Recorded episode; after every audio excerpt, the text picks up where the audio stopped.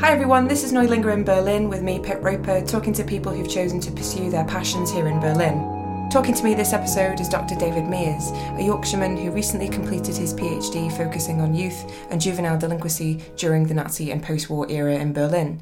We dive into that fascinating and dark era and also talk about David's current writing project. And we round it off with a really nice and cheeky carrot cake. Hello, Dr. David Meeres. Hello. That was it. um, uh, thanks for coming. That makes you sound an extremely serious person, which I know that you are. At times. Yeah. Yeah. But you, you you're not a doctor in like, uh, is there a doctor on the plane kind of doctor? Not unless there's um, an inquiry very specific to my PhD subject. Yeah. Which has never happened. Yeah. So. So I'm kind of. I guess I'm uh, serious on occasion. Mm-hmm. Um, but it still feels quite surreal because it took me quite a long time to finish it. I got my doctorate last year, and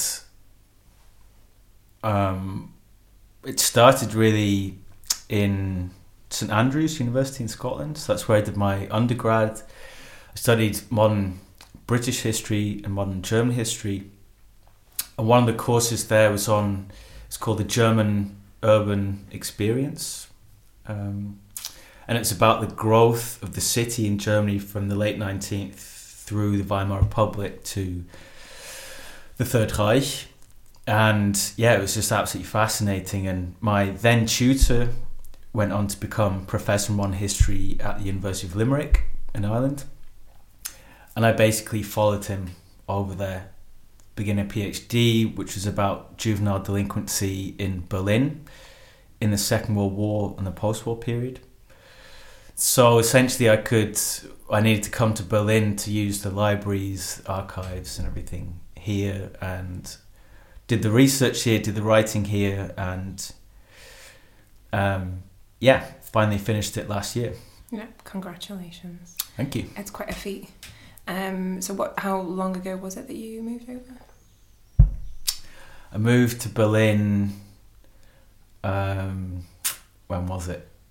About eight years ago now. Eight years ago, yeah, yeah.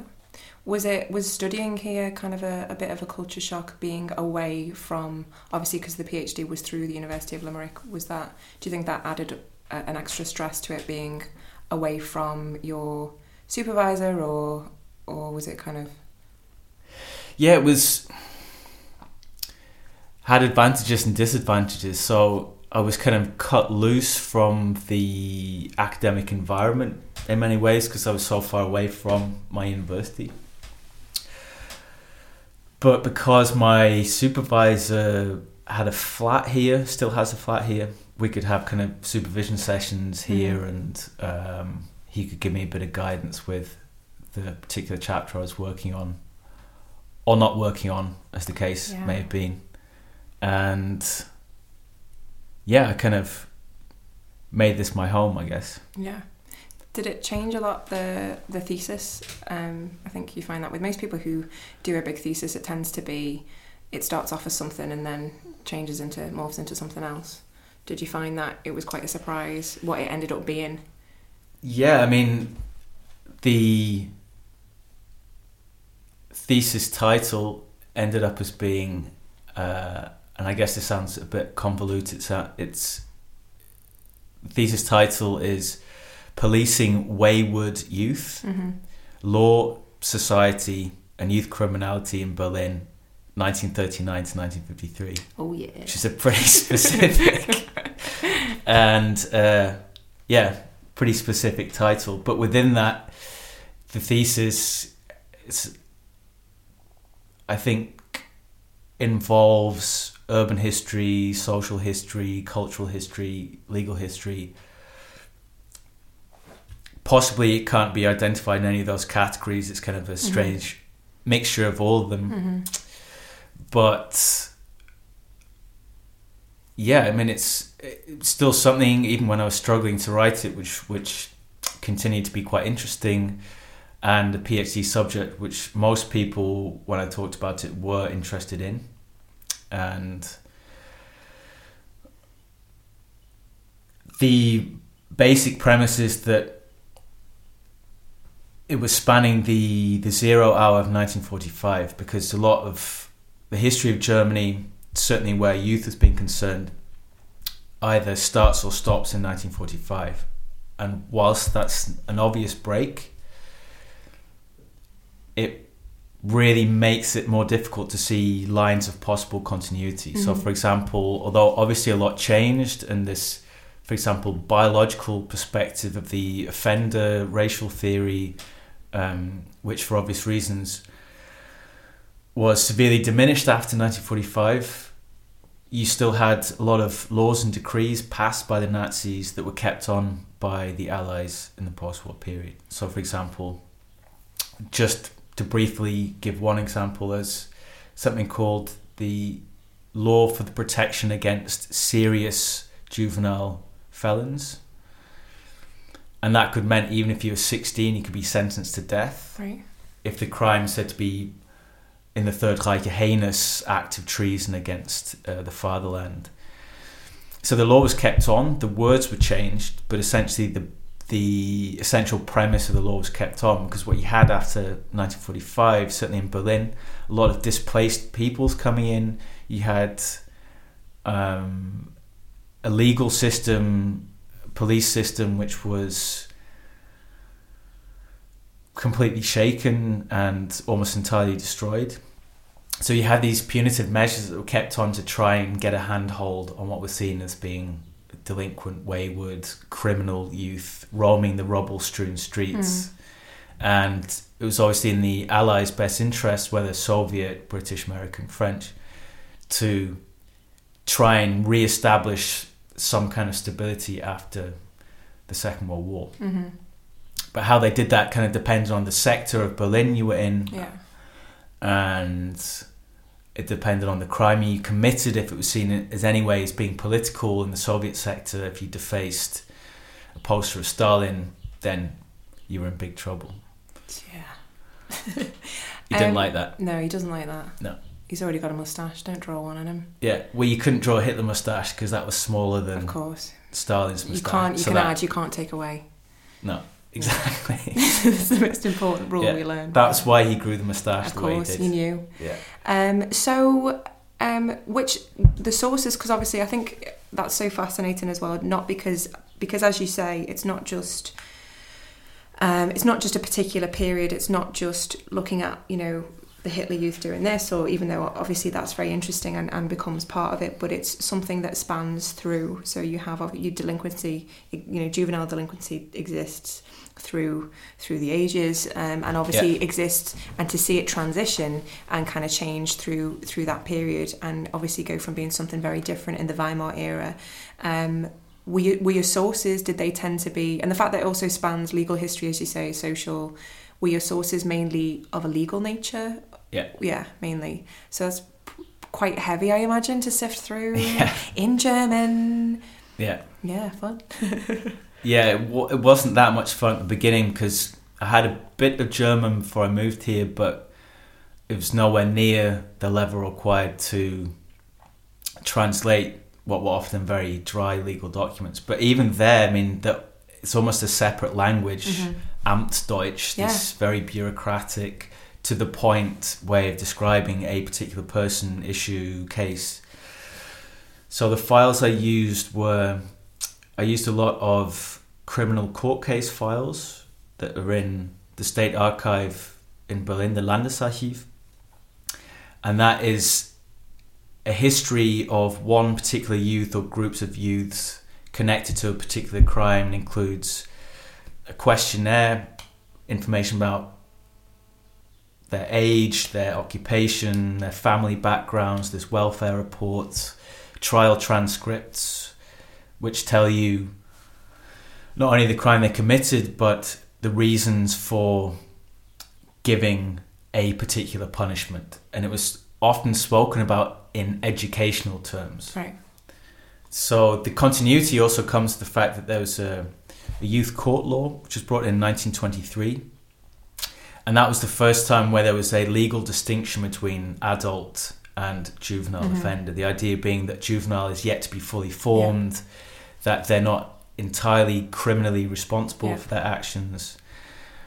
But this was really not only chipped away out; it was uh, almost almost systematically perverted by the Nazi state, Mhm. who would use this, these ideas of incorrigible offenders uh, to justify locking them up for an indefinite Mhm. period of time Mhm.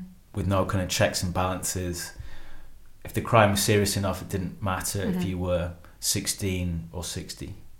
And do you think, because I know, obviously, I think when I think about the Nazis in relation with, you know, the relationship that they had with the youth, obviously it's in, in terms of the Hitler youth, but then I always kind of think of it, of how they channeled, they how they how they channeled, you know, this this energy Yeah. and how they managed to use it to their own this kind of diabolical thing that is youth Right. and and how they get to they use it for their own their own ends um so that's what I usually think of when I'm thinking of you know youth in Nazi Germany is that they're but obviously not all of them are being filtered through and, and being utilized in this way so if if a young person was arrested under the Nazis would could it be being involved in other political groups or would it be would there be something quite obvious just not adhering to the Nazi ideology I mean, there were.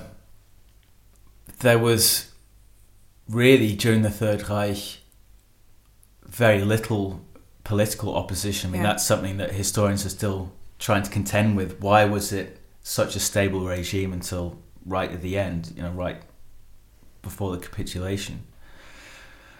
Um, and what you have is this romanticized ideal of youth that was absolutely deployed by the Nazis to convey a sense of the moral regeneration of the country.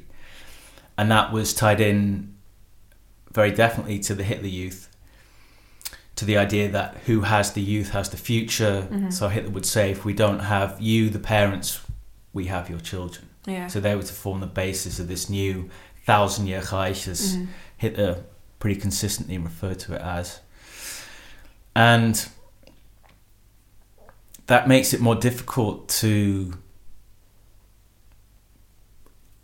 get an objective take on youth as a whole after 1945. And certainly, what you need, of course, to rebuild the country is the youth. Mhm. And they, for obvious reasons, weren't as responsible for the crimes committed in the name of National Socialism. Yet they were part of the Hitler Youth, and many people speak about their time in the Hitler Youth. They have fond memories of it around the campfire, singing songs, going on hiking trips. But there were other youths who were kind of subverting that. So there was, for example, a group in Hamburg called the Swing Youth who would wear English style clothes, dandy clothes, listen to swing music, which was officially forbidden as being something connected to degenerate uh, degenerate music and something which affects the purity of German children, German youth. Um, but this romanticization then meant that people said, well, look, they resisted the regime after 1945 because they dressed differently, they beat up members of the Hitler Youth. But then, how much was that just youthful energy? yeah and the opposition The, yeah. And the, the opposition wasn't necessarily opposition to the Hitler Youth, Yeah. it was just being young and Yeah. being rebellious.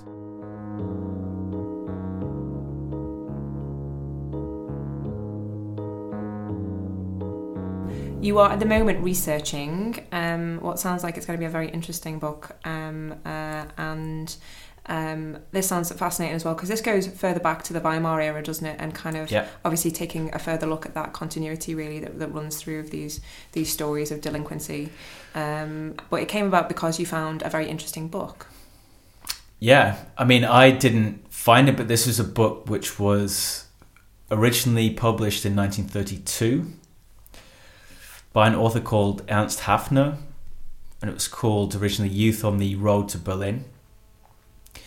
And it's really quite a visceral, quite immediate take on the problems that young people had at that stage in the early 30s with high unemployment, with many young people coming to Berlin to try and get a job, try and secure their future. What they found was chaos on the streets. I mean, not only in terms of political battles between, say, the uh, the Nazi SA and the, the Red Front of the uh, KPD, the Communist Party, but just the welfare system, which was really creaking under the strain, and you had a lot of people who were really had to live hand to mouth, and a lot of these young people were in and out of welfare institutions, but kicked out because they were described in the language of the time as being unverbesserlich, incorrigible. And this is a pretty gripping, pretty realistic, I think, take on what happened to these kids on the streets they were involved in crime and prostitution, and areas like the Scheunenviertel that were said really certain places of it was were no go areas for the police. That were seen to be criminal areas that were breeding these criminals. And a lot of these people because of their backgrounds a lot of people who came into the city I mean, if we're talking about the East, people fleeing pogroms there, but other youths who are unemployed throughout Germany would come. And really their only means of existence was grouping together and having each other's backs and being involved in petty criminality and getting shit faced in fairly disreputable bars around what's now the Alexanderplatz. And nobody knows anything about the author. Um, it was republished in German in 2013. It was translated into English, um, I think 2014, 2015. And there's a journalist who, through my supervisor, wanted to know who this author was and wanted to know whether the story read authentically. And I how this book project started was a bit of detective work in terms of who Ernst Haffner was. There's been a lot of conjecture as to who he was, but he seems to be a pretty elusive MF Star Word Star Word. Oh and, yeah. Um, so the fun part for me is trying to get to the bottom of who he was, but also within that story of youth at the end of the Weimar Republic trying to talk a little bit about yeah these continuities about um, the topography of the city um, about what happened to you your day-to-day experience and through that i mean there's some amazing books on this like Döblin's alfred Döblin's berlin alexanderplatz which is this kind of montage amazing montage of kind of using advertising using um, these new forms of communication and putting it all into a melting pot together and talking about this guy who's just been released from prison. He's been there for a few years and he's trying to readapt to this kind of swirling, bustling metropolis and feels entirely lost. And uh, Erich Kästner's Fabian. So there's a lot of kind of social, social realist works that deal with these themes, mm-hmm. and I think have quite a sympathetic take on those that certain bureaucracies would describe as delinquent or criminal. Mm-hmm. So trying to talk about the social aspects of it, the economic aspects of it, and the fact that a lot of these people often didn't really have a choice in terms of how they were going to survive. Mm-hmm. So Haffner's book is quite a sympathetic and quite riveting take on that. So that's the basis of the book. Around that are other journalists and writers that I've got to know through through that. Mm-hmm. It's um it's crazy to think about in terms of what what happens next, isn't it, as well, and to think about like what it dived into. Yeah. Just these kind of like extremes. Definitely, and you can see that Berlin was really entirely changed, not just during the Second World War in terms of it being very heavily bombed, but actually from 1933, you have street names changed, you have squares changed, you have this ever present propaganda on the streets, these huge speakers blaring out Hitler speeches all over the place, and just a really violent reimagining of history, a history which was then, as they told it, sympathetic to whatever the hell they thought they were doing mm. in 1933 during the seizure of power.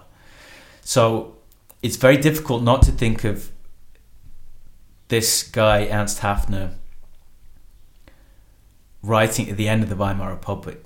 But of course, although he had a lot of political tumult and problems, nobody could have necessarily envisaged what would happen. Yeah, yeah. You know, less than a year after he wrote it. Yeah. With this incredibly swift, very violent seizure of power. Yeah. By the National Socialists.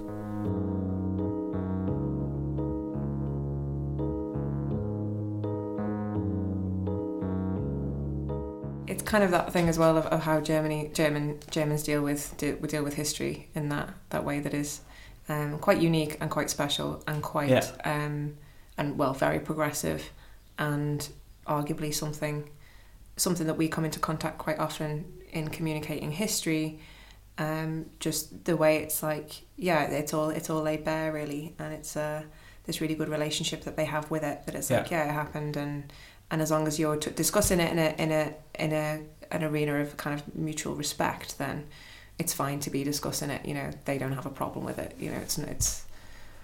Yeah, that's very well put. I think that there is, for obvious reasons, a seriousness about it, but I think there's a recognition that it's very healthy to maybe have an outsider's perspective. So, um, I'm originally from from the UK and whilst there is within any academia, within any country, a certain amount of snobbishness and a certain amount of snootiness, which can be very off-putting, I think there's there's people certainly that I've met here who are genuinely enthused at having you know different cultural backgrounds, people from different cultural backgrounds, but being involved in German history, in discussing, trying to work out what happened, how it happened, and it's still for obvious reasons something which is dealt with a lot in terms of the period 1933 to 1945. But I think even within that, there are still aspects that have been under researched. Like, I would say, youth. Um, that's there's really nothing in English, for example, on on juvenile delinquency, uh, or not too much on it. So there's always aspects of it that can be further researched. And I mean, if you're in Berlin and you're into history, it's a pretty good place to be Yeah. because, yeah, meeting people like yourself who are who are involved in, as you say, communicating history with the, for example, tours we do on the streets of Berlin occasionally, and getting other people's take on it as well, talking about it, and everyone has a different take on it according to where they're from or how they've been and educated everyone's about. fascinated by it as well. Uh, Like I think, I think the thing I really like about it is that it's a city that the the history you can. Obviously, it's extremely complex, but you can boil it down, and you can get people having a really good understanding of it. And with it being so recent as well, then then they really kind of feel quite invested in it. I'm sure a lot of people feel very fascinated by what you're doing because you know delinquency and juvenile delinquency and youth is something that we're always good god there's always going to be teenagers tragically. Um, but you know do you feel able to deal with youths better now? Like you're like hey kids do you feel like you're in a good position now? You can be like listen i understand this or no Not really. no i don't No. they're terrifying just stay away Because what them. I've been reading is policemen telling them about how they're little shits and how they should Yeah. behave themselves and how they need to grow up and they're not having it and not be dirty little criminals. yeah So I wouldn't say that because then in these files you only get a certain aspect of it. Of course. So it's yeah important to try and get the perspective of the people who were being criminalized and labeled as this. The problem being that in these archives, you're not finding too much of that. It's mostly the police or the justice yeah ministry. you don't have their voices really yeah. So that's that's necessary to try and disentangle that little bit and uh, try and broaden the the scope if you can. Mm-hmm. But yeah, no, I think as I'm sure you'd have found as well, as you said, that people generally very enthused about being in Berlin. This is quite dramatic, fairly Mhm. recent history, Yeah. and you have the backdrop of these these amazing places in the city to take people to and, and explain the history. And I think it maybe makes it come to life a little bit. Yeah. more. I think I feel it makes me feel better about the world because I think it's, you know, whatever's going on, uh, you feel like, you know, you know, in your own country, in your own, you know, back garden, you know, you look at the history of, it's particularly Berlin, and it's like, what was this city like 26 years ago? You know, just, and today it's just the most fabulous place to live. It's got its own character it's there's so much to do there's so much to see and experience you know the people are great you know not in the sense that they're all about to i mean it's something jonathan said on the podcast actually he's like they're not all going to give you a big hug and say you know it's like because it's berlin and it's like well fuck yes like i don't know it just seems it's it's very much kind of like um it just seems like it's very I don't know. It's just great, isn't it? I just love it. That's why I make a podcast about it because the, yeah, people come here because it's just it's just fantastic, and it's but at the same time, I just find it unapologetic as well. It's like which is almost seems kind of counterintuitive. They're talking about the history and they Mhm. are they memorialize. They talk about it. There's memorials. There's you know be like for example, you know in the center of town, but at the same time they're getting the job done you know they're moving forward and i just find that to be so refreshing sometimes and so and so um and so great.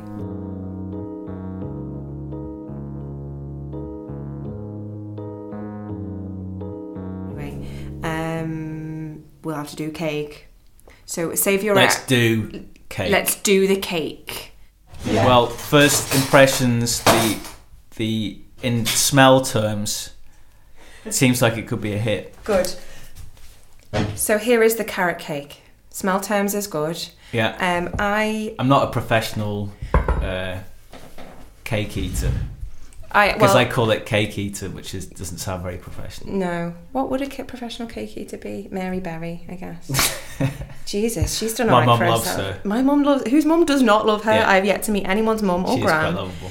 Who doesn't love her. Um, uh, I'm a bit nervous because usually I would take a slice out of this and have a try because I'm a bit kind of uh, paranoid that it might be awful. Um, but Yeah. it's, if it's awful, we've said that we're going to pretend that it's fine. I'm going to pretend that it tastes good. Yeah, Good, good. Well, that's what I'd expect. So this is because a it'd be impolite cake. to say it's. it's Oh, it horrible. would. Oh, it would. This is, and this is a big knife. this is carrot cake with an orange and mascarpone um, icing, and yeah, Mm. if I can take the paper off it, it'll be yummy. There we go. Thank you. Welcome. Ready. Guten Appetit. Guten Appetit. Right. Oh, thank God, it's great. Oh, that's really that's horrible. Yeah, he lies. I'm joking. He lies. that's that is a that is a tasty cake. Mm. Oh, and the icing spectacular. Mm. Um, I wanted to say that it was horrible just to kind of get one over on you, Yeah. Good But- luck with that. but unfortunately, We can still hear you eating it, so so you win. so I win. Well, thanks, pal. Thank you. This has been so. I could sit and talk all day. It's been so interesting. Good luck with the. Good luck with the book. Oh no, that's a Father Ted reference that we have to cut out. Is it? Yeah. Good luck with the book. Oh shit. Um, sorry, I'll have to say that again without laughing now. Good luck with the book. Very excited for you. Um, and we'll look out for it. Do. Um, and yeah, sounds fabulous. Uh, I hope um, it's completed soon, r- sooner rather than later. No, that sounds patronising. Sorry. I hope Sounds you don't drag it on supervisor. for like you know. Um, but yeah, I, I hope it I hope it goes well. It sounds really really interesting, really fascinating. And uh, yeah, cheers. Oh, thank you very much for your lovely hospitality, for the very beautiful cake, and yeah, thanks for the chat. It was fun. No probs. Had a good time. Okay.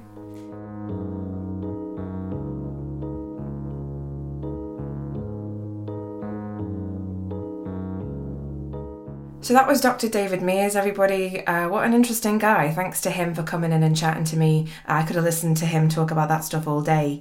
Uh, please like and share the podcast, everybody. Uh, you can tweet at me at Neulinger Berlin, just the two words at Neulinger Berlin. I'm trying to get a little bit more out there on Twitter, uh, so if you could tweet at me, that would be great. Um, you can go to the Facebook page, Neulinger in Berlin, and of course, please go to the website and try out that carrot cake, neulingerinberlin.com. And we're available on iTunes, so please come and find us on iTunes and download us. And if you've got time, give us a nice rating, that would be great. Uh, until next time, speak to you very soon and take care.